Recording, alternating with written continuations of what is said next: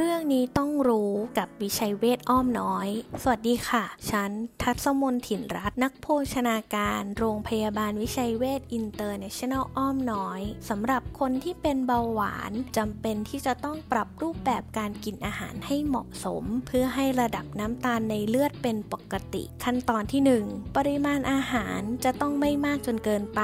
เพราะว่าถ้าเรากินอาหารเยอะจนเกินไป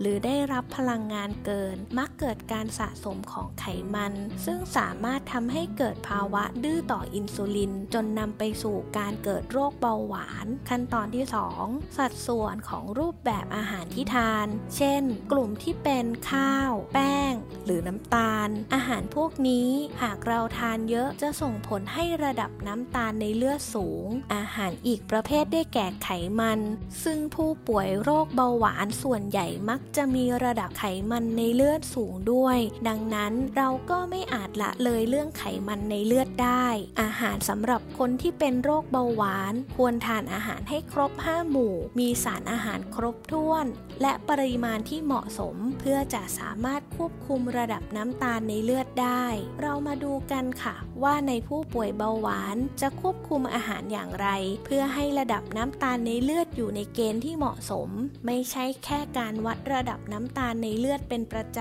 ำแต่จะต้องควบคุมปริมาณอาหารที่ทาน และชนิดของอาหารที่ทาน โดยเฉพาะอาหารที่มีส่วนประกอบของข้าว แป้ง และน้ำตาล เพราะยิ่งถ้าเรากินเยอะระดับน้ำตาลในเลือดหลังจากทานอาหารก็จะสูงขึ้น ดังนั้นเราต้องควบคุมเรื่องนี้เป็นจุดสำคัญ ถ้าหากเรากินอาหารประเภทข้าว แป้ง น้ำตาลลดลงแล้ว การเลือกรับประทานอาหารประเภทคาร์โบไฮเดรตเชิงซ้อน คือข้าวไม่ขัดสี ข้าวกล้อง ข้าวซ้อมมือ หรือธัญชาติต่างๆ ก็จะช่วยลดการดูดซึมน้ำตาลในเลือดลงได้ นี่แหละค่ะ ที่จะส่งผลให้ระดับน้ำตาลในเลือดสะสมในระยะยาวของเราลดลงด้วย นี่คือหลักการง่าย ๆ ที่เราต้องเลือกทาน อย่างแรกคือ ปริมาณอาหาร กินไม่เยอะจนเกินไป และที่สำคัญคือการไม่กินน้ำตาลส่วนเกินที่จะมีอยู่มากในเครื่องดื่ม น้ำอัดลม น้ำหวาน